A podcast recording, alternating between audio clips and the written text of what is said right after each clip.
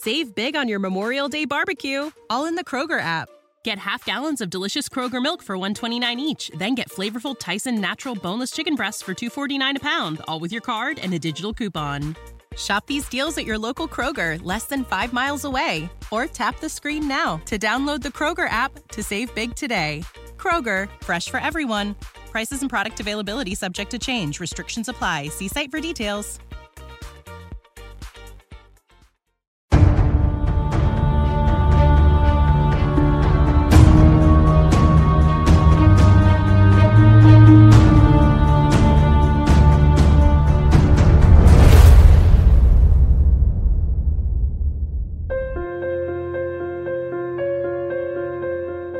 Suspense অরিজিনালসে আজ শুনছেন শায়ু কামানের গল্প ফুটোস্কোপ স্ত্রী বকুলের সঙ্গে বিবাহ বিচ্ছেদের পর ছেলে রনির সঙ্গে থাকে বাবা স্বপ্নময়।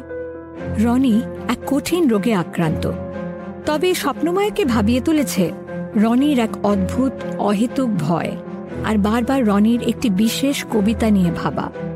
সুকুমার রায়ের ফোটোস্কোপ তার বন্ধু ইন্দ্রনীল ঘোষালকে স্বপ্নময় বলে, তিরিশ বছর আগের একটি খুনের ঘটনার সঙ্গে তার জীবনের কিছু ঘটনার অদ্ভুত মিল রয়েছে।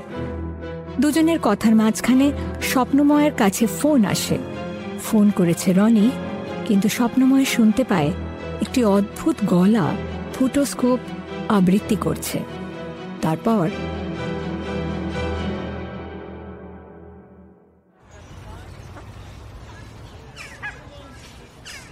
বিকেলের দিকটা বাড়ির সামনে পার্কে বেড়াতে আসেন বৃদ্ধ কৌশিকবাবু।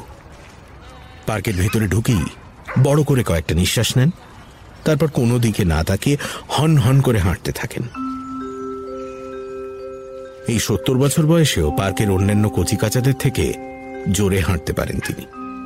তবে শরীর পাকাপোক্ত থাকলেও বছরখানেক হল স্মৃতিশক্তি কিছুটা ক্ষয়ে আসতে শুরু করেছে। সে নিয়ে খানিক মন খারাপও হয় মাঝে মাঝে। এতদিন চাকরির কত বাহারি অভিজ্ঞতা, সব ঝাপসা হয়ে যাবে। তবে হাঁটা ছাড়াও এ পার্কে ঘুরতে আসার আরও একটা কারণ আছে তার। পার্কের লাগোয়া পুলিশ স্টেশন। ঘুরতে আসার পথে মাঝে মধ্যেই ছোকরা কিছু পুলিশ অফিসারের সঙ্গে দেখা হয়ে যায় তার। কৌশিক ব্যানার্জিকে দেখলেই একগাল হেসে মাথা ঝোঁকায় তারা। চোখে মুখে একটা সম্ভ্রম খেলে। সেটা তাড়িয়ে তাড়িয়ে উপভোগ করতে মন্দ লাগে না তার। যে চল্লিশ বছর পুলিশের সার্ভিস করেছেন তাতে এই একটি বস্তুই অফুরান কামিয়েছেন তিনি। সম্ভ্রম। ইয়ে আপনি কৌশিক ব্যানার্জি তো? হ্যাঁ বলুন। আমার নাম ইন্দ্রনীল ঘোষাল। তিরিশ বছর আগের একটা কেসের ব্যাপারে একটু দরকার ছিল আমার। আপনি সাংবাদিক? আগে ওই রকম কিছু বলতে পারেন। বলতে পারি কি পারি না সেটা তোমার প্রশ্নেই বোঝা যাবে। কেস নাম্বার আছে? আগে তা আছে। আরে তা থানায় গিয়ে খোঁজ করো। তার চেষ্টা করেছিলাম। কিন্তু কেসটা এত ছোট করে লেখা আছে যে প্রায় কিছুই জানা যায় না। তাই ভাবলাম ভাবলে তিরিশ বছর পরে এই সত্তরের বুড়োর মাথার ভেতরে একটু উঁকি মেরে দেখি। বুদ্ধি বলিহারি তোমাদের। হ্যাঁ আমাদের সময় সব নেলা খেপা সাংবাদিক হতো না। যাও যাও যাও। কথাটা বলে হাঁটার জোর বাড়াতে যাচ্ছিলেন বৃদ্ধ। ছেলেটার মুখের দিকে চোখ পড়তে থেমে যান। খানিকটা মায়া লাগে তার। ভারী মিষ্টি মুখটা। কি জানি, দূর থেকে কত আশা নিয়ে এসেছে, কতই বা মাইনে হবে এদের। খুব একটা বেশি বলে তো মনে হয় না। তাছাড়া এই সুযোগে নিজের স্মৃতিশক্তিটাও একটু ঝালিয়ে নেওয়া যাবে। পার্কেরই একটা বেঞ্চে বসে পড়েন ভদ্রলোক। লাঠিটা পাশে রেখে মুখের ঘাম মুছে বলেন হ্যাঁ বলো, কোন কেস? আগে আপনি এই কেসে স্পেশাল এসপি ছিলেন। নির্মল মুখার্জি বলে এক ভদ্রলোক তার একমাত্র ছেলেকে একটি বিশেষ কায়দায় খুন করেন। প্রথমে ঘাড় মোটকে নির্মল মুখার্জি ওই মাথা ঘুরিয়ে ব্যাটের বাড়ি মেরে খুন তাই তো? এক্স্যাক্টলি ভারী বিশ্রী ব্যাপার। আমি আমার পুলিশ জীবনে কোনো বাপকে এমন করে খুন করতে দেখিনি। ইন্দ্রনীল পকেটের ভেতরে রাখা ফোনের রেকর্ডিং বাটনটা অন করে দেয়। আপনাদের কোনো সিরিয়াল কিলারের কথা মাথায় আসেনি? সেটাই সবার আগে মাথায় এসেছিল। ইনভেস্টিগেশন শুরু করার সময় আমরা একরকম নিশ্চিত ছিলাম যে বাইরে থেকে কোনো আততাই এসে কাজটা করেছে। কিন্তু সেটা অসম্ভব। বাড়ির দরজা জানলা ঘরের ভেতরে কোনো ফোর্সড এন্ট্রি ছিল না। সে রাতে ওই বাড়িতে বাইরে থেকে কেউ আসেনি। বাবা মা আর ছেলে ছাড়া আর কেউ ছিল না। কিন্তু নির্মল মুখার্জি নিজের ছেলেকে খুন করবেন কেন? সেটা আমরা বের করতে পারিনি। তবে ছেলেটা এমনিতেই অসুস্থ ছিল। অসুস্থ? কীরকম হ্যাঁ খুব ইন্টারেস্টিং ব্যাপার। ওই ছোটবেলায় একবার গাছ থেকে পড়ে গেছিল। আহ, মাথায় চোট লাগে। ঘিলুতে আঘাত লেগে কি সব বিগড়ে গেছিল মাথায়। তারপর থেকে মাঝে মধ্যেই ও একটু পাগলামি করত বাড়ি থেকে পালিয়ে যেত ভাঙচুর করত। দিনের পর দিন এসব আর কাহাতক সহ্য করা যায়। তাই হয়তো কোনোদিন রাগের মাথায় নির্মলবাবু। আর ওর মা? মায়ের বেশি ন্যাওটা ছিল ছেলেটা। মাও ভালোবাসত খুব। অবশ্য ভালোবাসবে নাই বা কেন? শান্তশিষ্ট হাওয়া গোবা ছেলে। পড়াশোনায় মন ছিল ভীষণ। আমি মনে হয় আচ্ছা নির্মল মুখার্জি তো জেলে। ছেলেটি মৃত। ওর স্ত্রী কোথায় আপনি জানেন? তা বলতে পারব না। মহিলাকে আমরা প্রাথমিক জিজ্ঞাসাবাদ করেছিলাম। তেমন কিছুই বলতে পারেননি। এতটাই শোকাহত ছিলেন যে মুখ খোলানোই যায়নি। জেলে থাকাকালীন স্বামীকে দু একবার দেখতে এসেছিলেন তারপর আর কোনো ট্রেস নেই। ভদ্রলোকের বয়ানে একটা কবিতার উল্লেখ ছিল। মনে আছে আপনার? ছিল? কি জানি। আরে ফাঁসির দড়ি গলার সামনে ঝুললে অনেক গল্প কবিতাই বলে অপরাধীরা। আমরা ওসব অত মনে রাখি না। আচ্ছা ধরুন আজ তিরিশ বছর পরে কেউ ওই একই কায়দায় খুন করতে চায় একটা বাচ্চা ছেলেকে। এমন কি হতে পারে? মিস্টার মুখার্জি কিংবা তার স্ত্রী সিরিয়াল কিলার হয়ে ফিরে এসে কোন কাগজে সাংবাদিক বললে যেন? আগে ইয়ে অনলাইন পোর্টাল ওই চটপাটা নিউজ টাইপের। চটপটা হ্যাঁ? সেটা আবার কি? এই সত্যি করে বলো তো তুমি আদৌ সাংবাদিক না শখের উপন্যাস উপন্যাস লিখছো হ্যাঁ? তিরিশ বছর পরে আবার সিরিয়াল কিলারের পিন্ডি পাকাতে এসেছ এখানে? বিপদ বুঝে উঠে পড়ে ইন্দ্রনীল। ওর কাঁচুমাচু মুখটা এখন আগের থেকে কিছুটা উজ্জ্বল দেখাচ্ছে। অপরিচিত কৌতূহলের কয়েকটা রেখা খেলা করছে মুখময়। কিছু একটা ফুটে উঠতে গিয়েও উঠছে না। পকেটে হাত ঢুকিয়ে রেকর্ডিংটা বন্ধ করে দেয় সে। ভালো করে আবার শুনতে হবে পুরোটা। জানলার পাশটায় বসেই কখন যে ঘুমিয়ে পড়েছিল স্বপ্নময়, তার খেয়াল নেই। মাঝরাতে ঘুমটা নিজে থেকেই ভেঙে গেল। বন্ধ কাঁচের পাল্লা স্পর্শ করে আছে মাথাটা। উঠে বসে ও। ইদানিং রাতে খুব একটা ভালো ঘুম হয় না স্বপ্নময়ের। মাথার ভেতরটা কেমন গুলিয়ে ওঠে বারবার। সারাক্ষণ মনে হয় আশেপাশে কে যেন ঘুরে বেড়াচ্ছে।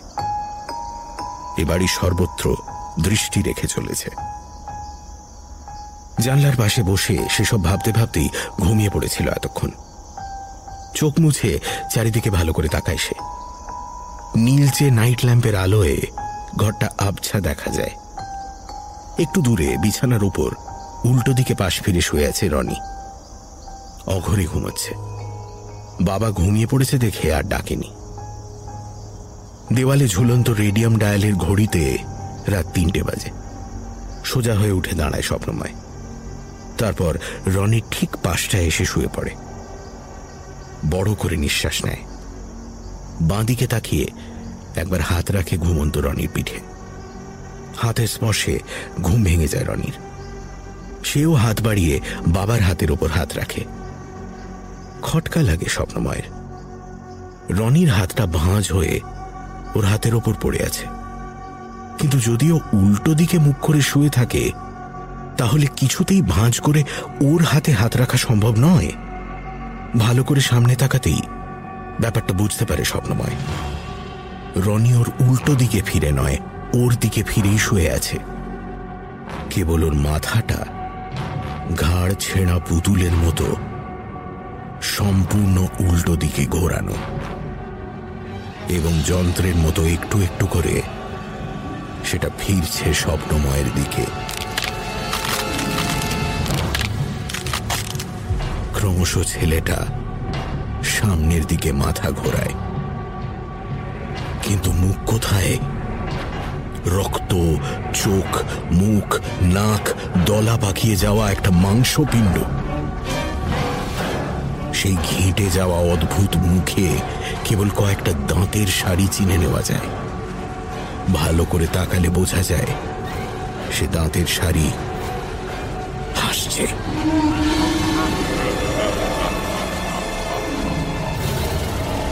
বাবা আমার খুব ভয় করছে বাবা।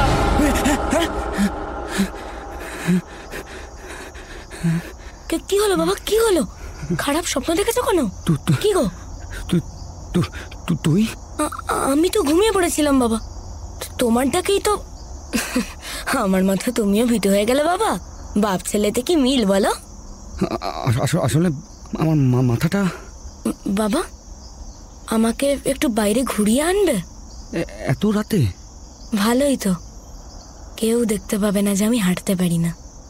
জামাটা গায়ে গলিয়ে ছেলেকে কোলে তুলে হুইল চেয়ারে বসিয়ে বাইরে নিয়ে আসে স্বপ্নময়।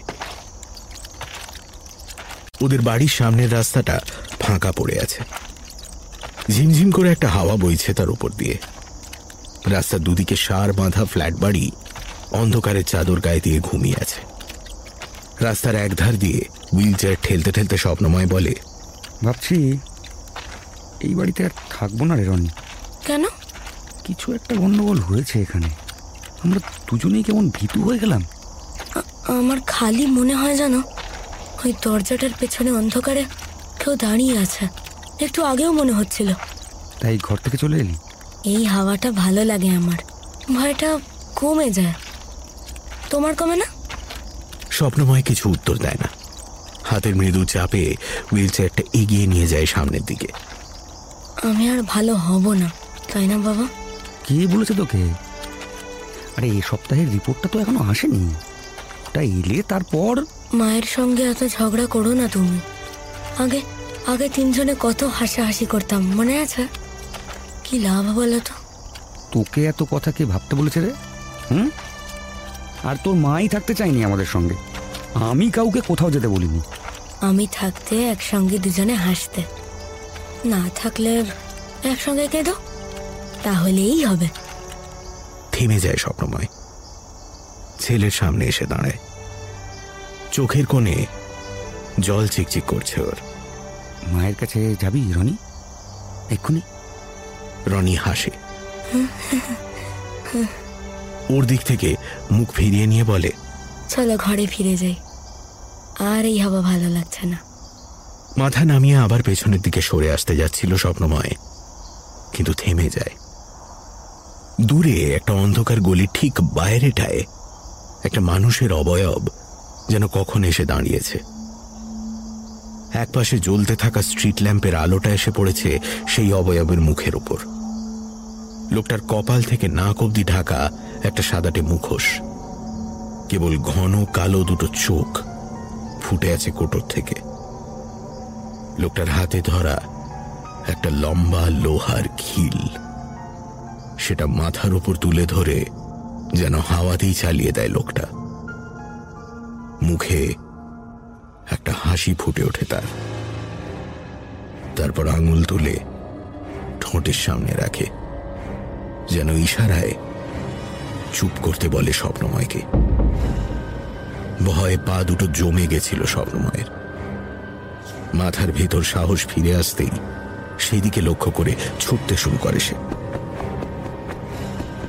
মুহূর্তে যেন হাওয়ায় মিলিয়ে যায় মুখোশে ঢাকা অবয়বটা।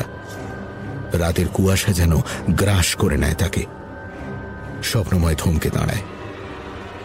কয়েক সেকেন্ড সেইভাবে দাঁড়িয়ে থেকে আবার ফিরে আসে রনির কাছে। কে ছিল বাবা? হ্যাঁ কেউ না। তোর মতো আমিও অন্ধকারে কাউকে দাঁড়িয়ে থাকতে দেখছি। দম বন্ধ করা অস্থিরতা চেপে ধরছিল ইন্দ্রনীলকে। এই কদিন আর তেমন যোগাযোগ করেনি স্বপ্নময়। সম্ভবত নিজের সমস্যার কিছু সমাধান যে ওর কাছে আছে, সেটা আর বিশ্বাস করে না সে। সেদিন অমন হুট করে বাড়িতে ছুটে যাওয়ার পর ওকে একবার ফোন করেছিল ইন্দ্রনীল। বাড়িতে নাকি তেমন কিছুই ঘটেনি। আজ রনির টেস্টের রিপোর্ট আসার কথা। সেটার কি খবর হলো সেটা জানতে ফোন করেছিল একবার। স্বপ্নময় ফোন ধরেনি। এই কদিনে নির্মল মুখার্জির সঙ্গে দেখা করার চেষ্টা করেছে কয়েকবার ইন্দ্রনীল। কিন্তু উপায় করে উঠতে পারেনি। দু এক জায়গায় চিঠি লিখেছিল। তার উত্তর আসার তেমন সম্ভাবনা নেই বললেই চলে। স্বপ্নময়ের বাড়ির আশেপাশেও কয়েকবার ঘুরঘুর করেছে সে। সন্দেহজনক কিছুই চোখে পড়েনি। বাড়ির বেশ কয়েক জায়গায় একটা সার্ভেলেন্স কোম্পানিকে দিয়ে সিসিটিভি ক্যামেরাও বসিয়েছিল স্বপ্নময়। তারাও জানিয়েছে, অস্বাভাবিক কিছুই ধরা পড়েনি তাতে। সবটাই হয়তো বাপ ছেলের মনের ভুল, কিন্তু তাও কি যেন একটা ধাঁধা লেগে আছে ইন্দ্রনীল ঘোষালের মনে। ওর মন বলছে এই কেসের সবটা হ্যালিউসিনেশন নয়। স্টাডি রুমে বসে একগাদা কাগজপত্রের মধ্যে নিজেকে পাগল পাগল লাগছিল ওর। শেষে মাথাটা একটু হালকা করতে ল্যাপটপটা খুলে বসে। ফেসবুকে গিয়ে উদ্দেশ্যহীনভাবে স্ক্রোল করতে থাকে। করতে গিয়ে নিজেই হেসে ফেলে। চটপটা নিউজের কয়েকটা উদ্ভট খবর ভাসছে স্ক্রিনে খবরের নামটা দেখতেই মনে পড়ে গেল বুড়োর কথা। মনে পড়তেই একবার যেন ভুরু কুচকে গেল ইন্দ্রনীল ঘোষালের। সেদিন বেঞ্চ থেকে উঠে আসার সময় বারবার মনে হচ্ছিল, কোথায় যেন একটা গন্ডগোল আছে বুড়োর কথায়। তারপর আর ভেবে দেখা হয়নি। ফোনটা বের করে রেকর্ডিংটা চালিয়ে টেবিলের ওপর মাথা রেখে চোখ বন্ধ করল ইন্দ্রনীল। এক টানা বলে চলেছেন বুড়ো। থেমে থেমে, ধীর অথচ ভরাট গলায়। ছোটবেলায় একবার গাছ থেকে পড়ে গেছিল। মাথায় চোট লাগে। খিলুতে আঘাত লেগে কি সব বিগড়ে গেছিল মাথায়। তারপর থেকে মাঝে মধ্যেই ও একটু পাগলামি করত, বাড়ি থেকে পালিয়ে যেত ভাঙচুর করত। দিনের পর দিন এসব আর কাহা তোর সহ্য করা যায়। তাই হয়তো কোনোদিন রাগের মাথায় নির্মলবাবু। হঠাৎ ইন্দ্রনীলের মাথাটা টেবিলের ওপর সোজা হয়ে গেল। আবার প্রথম থেকে চালিয়ে শুনল সমস্তটা। ছোটবেলায় একবার গাছ থেকে পড়ে গেছিল। তারপর আর একবার হ্যাঁ এতক্ষণে গন্ডগোলটা খেয়াল হয়েছে ওর। অদ্ভুত ব্যাপার। বুড়ো একটাই বাচ্চার ব্যাপারে যে ইনফরমেশন দিচ্ছেন সেগুলো এক আর একটার বিপরীত। মায়ের ন্যাওটা শান্তশিষ্ট ছেলে অথচ ছেলেবেলায় গাছ থেকে পড়ে গেল। মাথায় চোট পেয়ে পাগলামি করা বিকারগ্রস্ত ছেলে অথচ পড়াশোনায় ভীষণ ভালো। ঠিক যেন একই মানুষের দুটো সত্তা, অথবা অথবা উল্টোটা। এক ঝটকায় উঠে বসল ইন্দ্রনীল। ওর চোখের সামনে আলো ফুটতে শুরু করেছে। না মনস্থির করার আগে একবার যাচাই করে দেখতেই হবে। দ্রুত ফোনটা নিয়ে একটা নাম্বার ডায়াল করে ইন্দ্রনীল।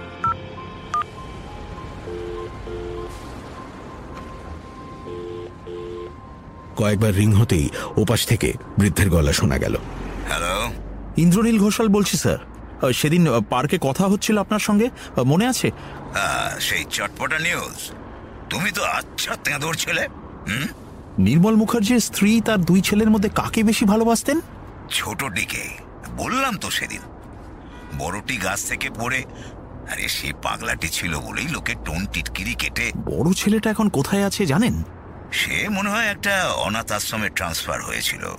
সেটার নাম আমি ভুলে গেছি, তবে যতদূর মনে পড়ছে অনাথ আশ্রমের নামটা লিখে নিয়ে ফোনটা রেখে দেয় ইন্দ্রনীল। গুগলে টাইপ করে ফোন নম্বর জোগাড় করা অসুবিধের কিছু হবে না। উৎসাহের আতিশয্যে টেবিলের ওপর চাপড় মারে সে। সেদিন মস্ত একটা ভুল করেছিল। কৌশিক ব্যানার্জির সঙ্গে কথা শুরু হবার সময় একমাত্র ছেলে কথাটা অজান্তেই বলে ফেলেছিল। বুড়ো বয়সের স্মৃতি কিছুটা থাকলেও সে স্মৃতির ওপর বিশ্বাস থাকে না। অবচেতনে যেটা সত্যি বলে জানতে পেরেছেন, তার বাইরে কিছু ভাবতেই পারেননি বৃদ্ধ। তার অবচেতন মন তাকে ভুলিয়ে দিয়েছিল যে নির্মল মুখার্জি, তার স্ত্রী আর ছোট ছেলে ছাড়াও সেদিন বাড়িতে আরও একজন ছিল।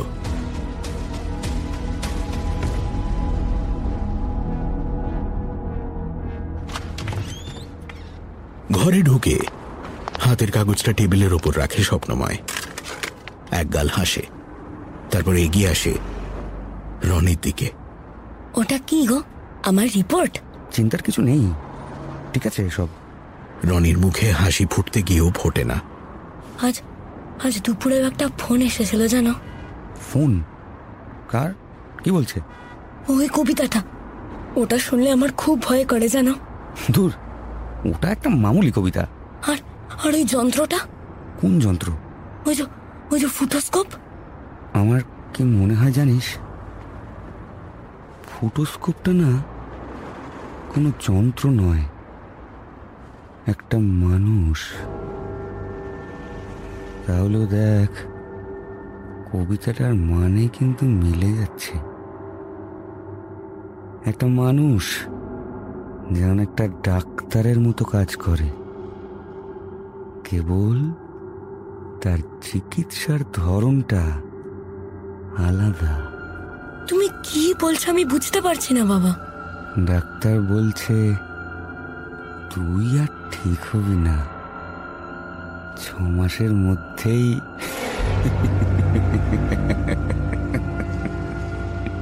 রনি ঘুরে তাকায় ওর বাবার দিকে। দু চোখে সমস্ত অভিব্যক্তি উধাও হয়ে গেছে তার। বাবার শরীর বেয়ে ওর দৃষ্টি নেমে আসে হাতের দিকে। ও চমকে যায়। বাবার হাতের পাশে একটা মোটা লোহার খিল। একটা হাত ওর মাথায়, অন্য হাতটা সেই খিলের ওপর। খুব ধীরে ধীরে বোলাচ্ছে স্বপ্নময়।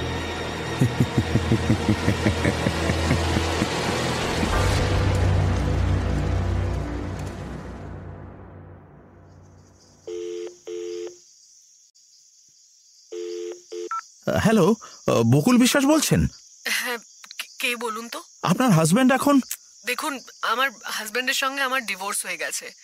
ওনাকে যোগাযোগ করতে চাইলে আপনি প্লিজ ওনার ফোন বন্ধ? সেটা স্বাভাবিক নয় রাত একটা বাজে। ঘুমোচ্ছেন হয়তো। আপনি কাল সকালে করবেন। না সেটা সম্ভব নয় ম্যাম। আমার মনে হচ্ছে আজ রাতেই উনি একটা অঘটন ঘটাতে যাচ্ছেন। পুলিশকে আমি জানিয়েছি কিন্তু ওরা পৌঁছতে পৌঁছতে আর ওকে আপনার থেকে ভালো কেউ চেনে না। আপনি প্লিজ নিচে নেমে আসুন। মানে? আপনি আমার বাড়ির নিচে? হ্যাঁ গাড়িতে আছি। আপনি তাড়াতাড়ি আসুন। কে আপনি? উনি একটা হেল্পের জন্য আমার কাছে এসেছিলেন। আমি আমি সব বলব আপনাকে। কিন্তু প্লিজ আপনি এক্ষুনি বেরিয়ে পড়ুন। মিস বিশ্বাস আপনার ছেলের ভীষণ বিপদ যে কোনো মুহূর্তে। আর অপেক্ষা করে না বকুল। জানলা দিয়ে মুখ বাড়িয়ে গাড়িটা সত্যিই দেখতে পায়। ওর পায়ের তলায় যেন লাভা ঢেলে দিয়েছে কেউ। কোনো রকমে ফ্ল্যাটের তালাটা লাগিয়ে লিফটে নিচে নেমে বাইরে দাঁড়িয়ে থাকা গাড়িতে এসে বসে ও। কি কি হয়েছে রনির? এখনও কিছু হয়েছে কিনা জানি না কিন্তু উই কান টেক আ রিস্ক আমি না আমি কিছুই বলছি বলছি।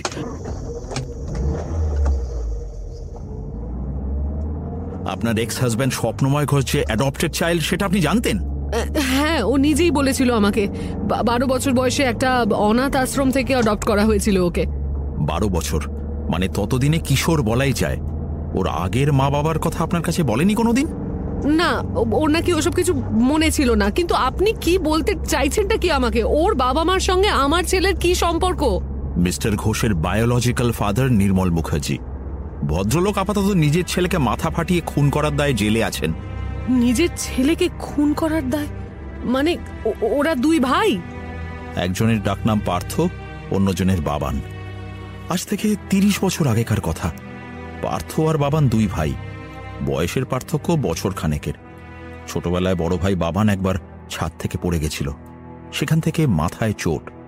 কোনো রকমে মৃত্যুর দোরগোড়া থেকে সে ফিরে আসে। ডাক্তার বলেছিল, অন্য কোনো সমস্যা না থাকলেও থেকে থেকে কিছু পাগলামি জেগে উঠতে পারে তার। বাবা মা অবশ্য কোনোদিন তেমন কিছু লক্ষ্য করেননি। অন্তত যে রাতের কথা বলতে চলেছি, তার আগে অবধি।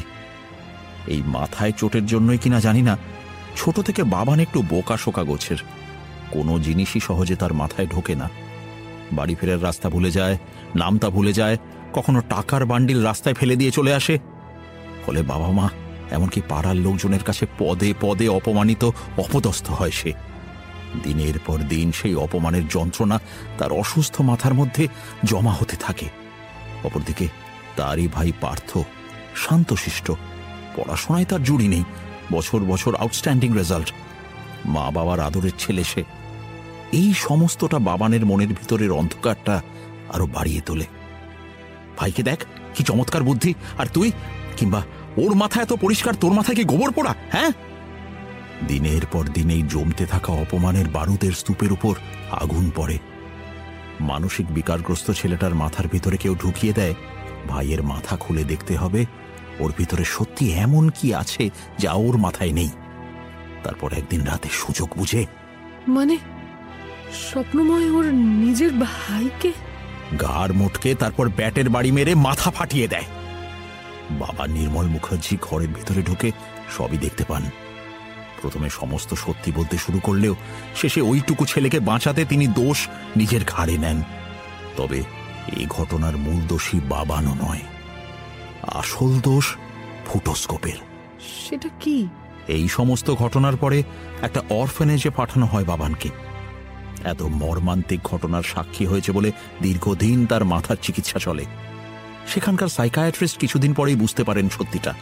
ছোটবেলার আঘাত ক্রমাগত অপমান ক্ষোভ প্রতিহিংসা বাবানের মাথার ভিতর একটা নতুন আইডেন্টিটির জন্ম দিয়েছে। ছোটবেলায় পড়া একটা ছোটদের কবিতা থেকে নেওয়া একটা শব্দ ফুটোস্কোপ। আরে কিন্তু সেটা কি? কবিতা অনুযায়ী একটা যন্ত্র যেটা দিয়ে মানুষের মাথাকে বিশ্লেষণ করে দেখা যায়। তবে এই ক্ষেত্রে সেটা যন্ত্র নয় মানুষ। আপনার এক্স হাজব্যান্ডের দুটো পার্সোনালিটির একটা। কাজ সেই যন্ত্রটার মতোই। সে সময় সময় জেগে ওঠে। তার একমাত্র কাজ মানুষের মাথা ফাটিয়ে তার ভিতরটা বিশ্লেষণ করা। ডিসোসিয়েটিভ আইডেন্টিটি ডিসঅর্ডারের ফলে এই সমস্ত ঘটনা আপনার স্বামী ভুলে যায়। কিন্তু ফুটোস্কোপ মনে রাখে। এত বছর ধরে। কিন্তু আপনি হঠাৎ এসব কথা আমায় বলছেন কেন? কারণ সে আবার জেগে উঠেছে। তার এবারের ভিকটিম আপনার ছেলে রনি মিস বিশ্বাস। কিন্তু স্বপ্নময় নিজের ছেলেকে হিংসে করবে কেন? ও তো অসুস্থ। হিংসা নয়। ভেবে দেখুন মিস বিশ্বাস রনির আসন্ন মৃত্যুটা স্বপ্নময়কে দিন রাত যন্ত্রণা দেয়। কিছুতেই সত্যিটা মানিয়ে নিতে পারে না সে। এই ইমোশনালি ভালনারেবল স্টেট তার ভিতরে অস্থিরতার জন্ম দেয়। পার্কিনসন্স মূলত central nervous system I mean মাথার রোগ। কি এমন আছে রনির মাথার ভিতরে যে এতটা কষ্ট দিচ্ছে ওকে? মিস্টার ঘোষের অবচেতনে ফুটোস্কোপ আবার জেগে ওঠে। মাথা ফাটিয়ে দেখতেই হবে কিসের এত সমস্যা। এবার সে জেগে উঠেছে হিংসা থেকে নয় বরঞ্চ সন্তান স্নেহ থেকে ভালোবাসা থেকে। আর সেই ভালোবাসার উপর চরম আঘাতটা এসেছে আজ ফলে ফুটোস্কোপ আজই আঘাত হানবে। মানে?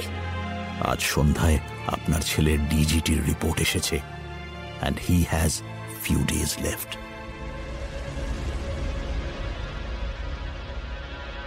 ভয়ের কিছু নেই রানী। আমি শুধু তোর মাথার ভেতরটা দেখব। কিসের এত রোগ? আয় আয় আমার কাছে। আয় দেখি কোন ফাঁক দিয়ে মগজেতে ফুটো তোর কথা? আমার খুব ভয় করছে বাবা। তু- তুমি এরকম করে আমারও করে। খুব খুব ভয় করে। তোকে নিয়ে তুই ছাড়া আর কে আছে আমার বল? তুইও যদি মরে যাস। কোলে করে রনিকে তুলে নিয়ে বিছানার ওপর বসিয়ে দেয় স্বপ্নময়। মুচকি হাসি হাসে। তারপর কয়েক সেকেন্ড ওর মুখের দিকে চেয়ে থেকে ভাঙা খিলটা হাতে তুলে নেয়। তুমি আমাকে তুমি আমাকে মারবে বাবা? না না না আমি তোকে না। রোগ রোগ রোগ। তোর মাথার ভেতরের রোগ এটা আমি আমি শুধু ওটাকে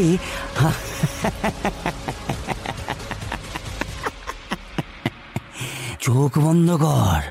তোর সব ব্যথা কমে যাবে রনি। বন্ধ কর। রনি চোখ বন্ধ করে না।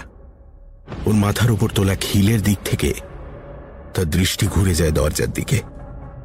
বিড় বিড় করে মৃদু স্বরে সে বলে ও ওখানে ওখানে কে দাঁড়িয়ে আছে বাবা? দরজার পেছনের অন্ধকারে? কেউ দাঁড়িয়ে নেই। কেউ না। বন্ধ কর। চোখ বন্ধ কর। ওই ওই তো দাঁড়িয়ে আছে। আমি দেখতে পাচ্ছি তো। কে দাঁড়িয়ে আছে? আমার বাবা। ভয় দেখাচ্ছে না। খেয়াল রাখছে আমার। বাবা! বাবা! দুটো হাত সেই অন্ধকারের দিকে বাড়িয়ে দেয় রনি। যেন কোলে উঠতে চায়। অবাক হয়ে সেই জমাট অন্ধকারের দিকে চেয়ে থাকে স্বপ্নময়। রনি হাতের ওপর ভর দিয়ে বিছানা থেকে নেমে পড়ে। তারপর শিশুর মতো হামাগুড়ি দিয়ে এগিয়ে যায় সেই অন্ধকারের দিকে। চোখে ভয় নেই ওর। ও জানে ওর বাবা কোনো ক্ষতি হতে দেবে না। রক্ষা করবে ওকে। সেই বাবা যে এতদিন প্রাণ দিয়ে সাহস দিয়েছে ওকে। মায়ের অভাব অনুভব করতে দেয়নি। শত ঝড়ঝাপটার মধ্যেও ছোট পাখির মতো আগলে রেখেছে। অক্ষম পা দুটো, ডানা ছেঁড়া দেবদূতের মতো, মাটির ওপর টানতে টানতে দাঁতে দাঁত চেপে এগিয়ে যায় রনি। স্বপ্নময় খিল হাতে চেয়ে থাকে হামাগুড়ি দিতে থাকা ছেলেটার দিকে। অন্ধকারের সামনে গিয়ে মুখ তোলে রনি। কাতর চোখে তাকায় সেদিকে। কাকে যেন খুঁজছে সে? বিড়বিড় করে ডাকে। বাবা বাবা আমি জানি তুমি আছো। আমাকে বাঁচিয়ে নাও। বাবা বাবা বাবা ও বাবা শুনছো বাবা? ও বাবা বাবা। কিছুক্ষণ সেদিকে অপলক চোখে চেয়ে থাকে স্বপ্নময়। খিলের ওপর ওর হাতের জোর আরও শক্ত হয়। মুহূর্তে সেটা নেমে আসে নিজের মাথার ওপর গায়ের সমস্ত জোর একত্র করে নিজের মাথায় আঘাত করেছে স্বপ্নময়। পেছন ফিরে সেদিকে চেয়ে চিৎকার করে ওঠে রনি। স্বপ্নময় শরীরটা লুটিয়ে পড়ে মেঝেতে। মাথার পেছন থেকে বেরিয়ে আসা রক্তের স্রোত গাঢ় হতে থাকে। স্বপ্নময়! স্বপ্নময় দরজা খোলো। স্বপ্নময় প্লিজ দরজাটা খোলো। তুই যেটা ভাবছিস সেটা নয় ওটা করিস না। পাগল হয়ে গেছি এরকমভাবে আমি দাঁড়িয়ে থাকতে পারছি দরজায় ধাক্কা পড়ে পর পর। বাইরে থেকে মায়ের গলার চিৎকার শুনতে পায় রনি। সঙ্গে পুলিশের হাক ডাক। ক্রমশ সে ডাক ওর কানের ভেতর হারিয়ে যায়। মাথাটা নুয়ে পড়ে ওর বুকের ভেতর।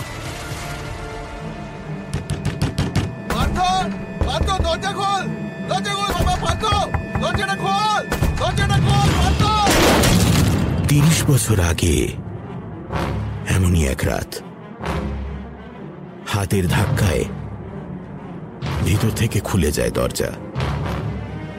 রক্তের গন্ধ ভেসে আসে নির্মল আর তন্দ্রিমা মুখার্জির নাকে। নিঃশ্বাস বন্ধ করে তারা ঘরের ভেতরে ঢোকেন।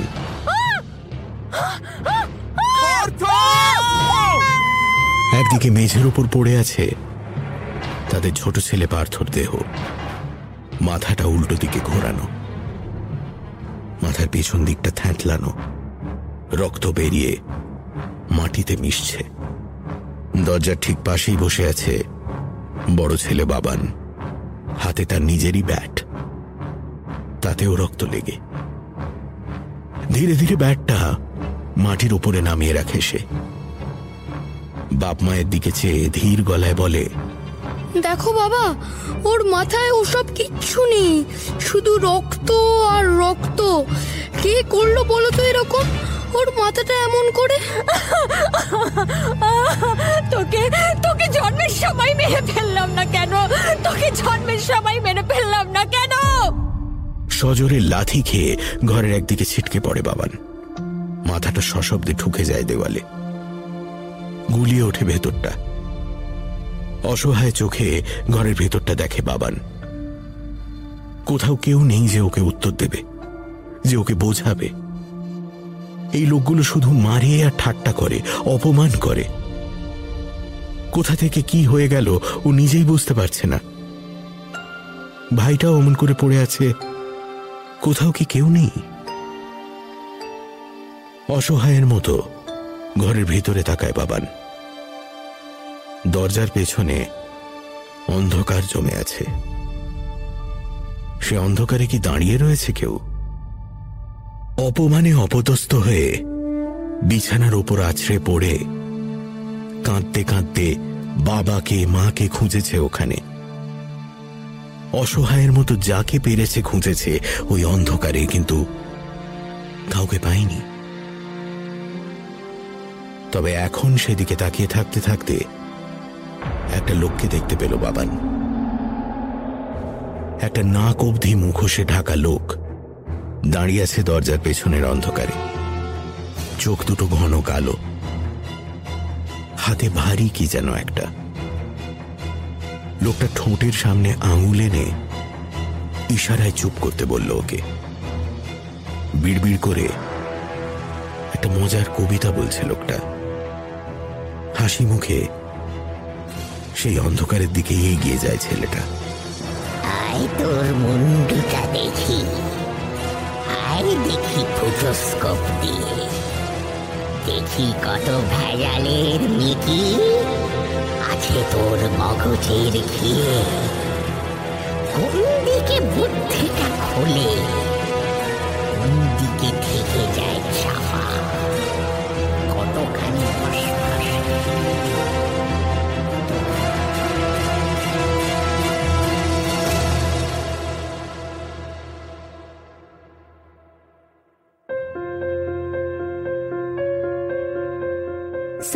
সাসপেন্স অরিজিনালসে আজ শুনলেন সায়ু কামানের গল্প ফুটোস্কোপ গল্প পাঠে এবং ফুটোস্কোপের কণ্ঠ দীপ, রনি, মৌলিক ঘোষ, বকুল, দেবী, ইন্দ্রনীল ইন্দ্রনীল ভাদুরী কৌশিক, শঙ্করী প্রসাদ মিত্র। পার্থ অরুষ গাঙ্গুলি, বাবান বিহান নাথ। স্বপ্নময় সাক্ষ্য রায়। গল্পের সূত্রধার ও তন্দ্রিমার চরিত্রে আমি ইন্দ্রাণী। নির্মলের চরিত্রে এবং গল্পের ধ্বনি পরিকল্পনা, রিচার্ড। পর্ব পরিচালনায় ইন্দ্রাণী এবং Deep. Poster design join the dots. কার্যনির্বাহী প্রযোজক, অরুণিমা দে। সহযোগিতায় দীপক। সমগ্র পরিকল্পনা পরিচালনায় ইন্দ্রাণী। আন্তরিক ধন্যবাদ জানাই সত্যজিৎ সেন, মহুল স্টুডিওকে আর ডক্টর প্রপা গাঙ্গুলিকে আমাদের পাশে থাকার জন্য। শেষ হলো সায়ক আমানের গল্প ফুটোস্কোপ। সামনের সপ্তাহে আরও একটি রোমাঞ্চকর গল্প নিয়ে ফিরে আসবে Sunday Suspense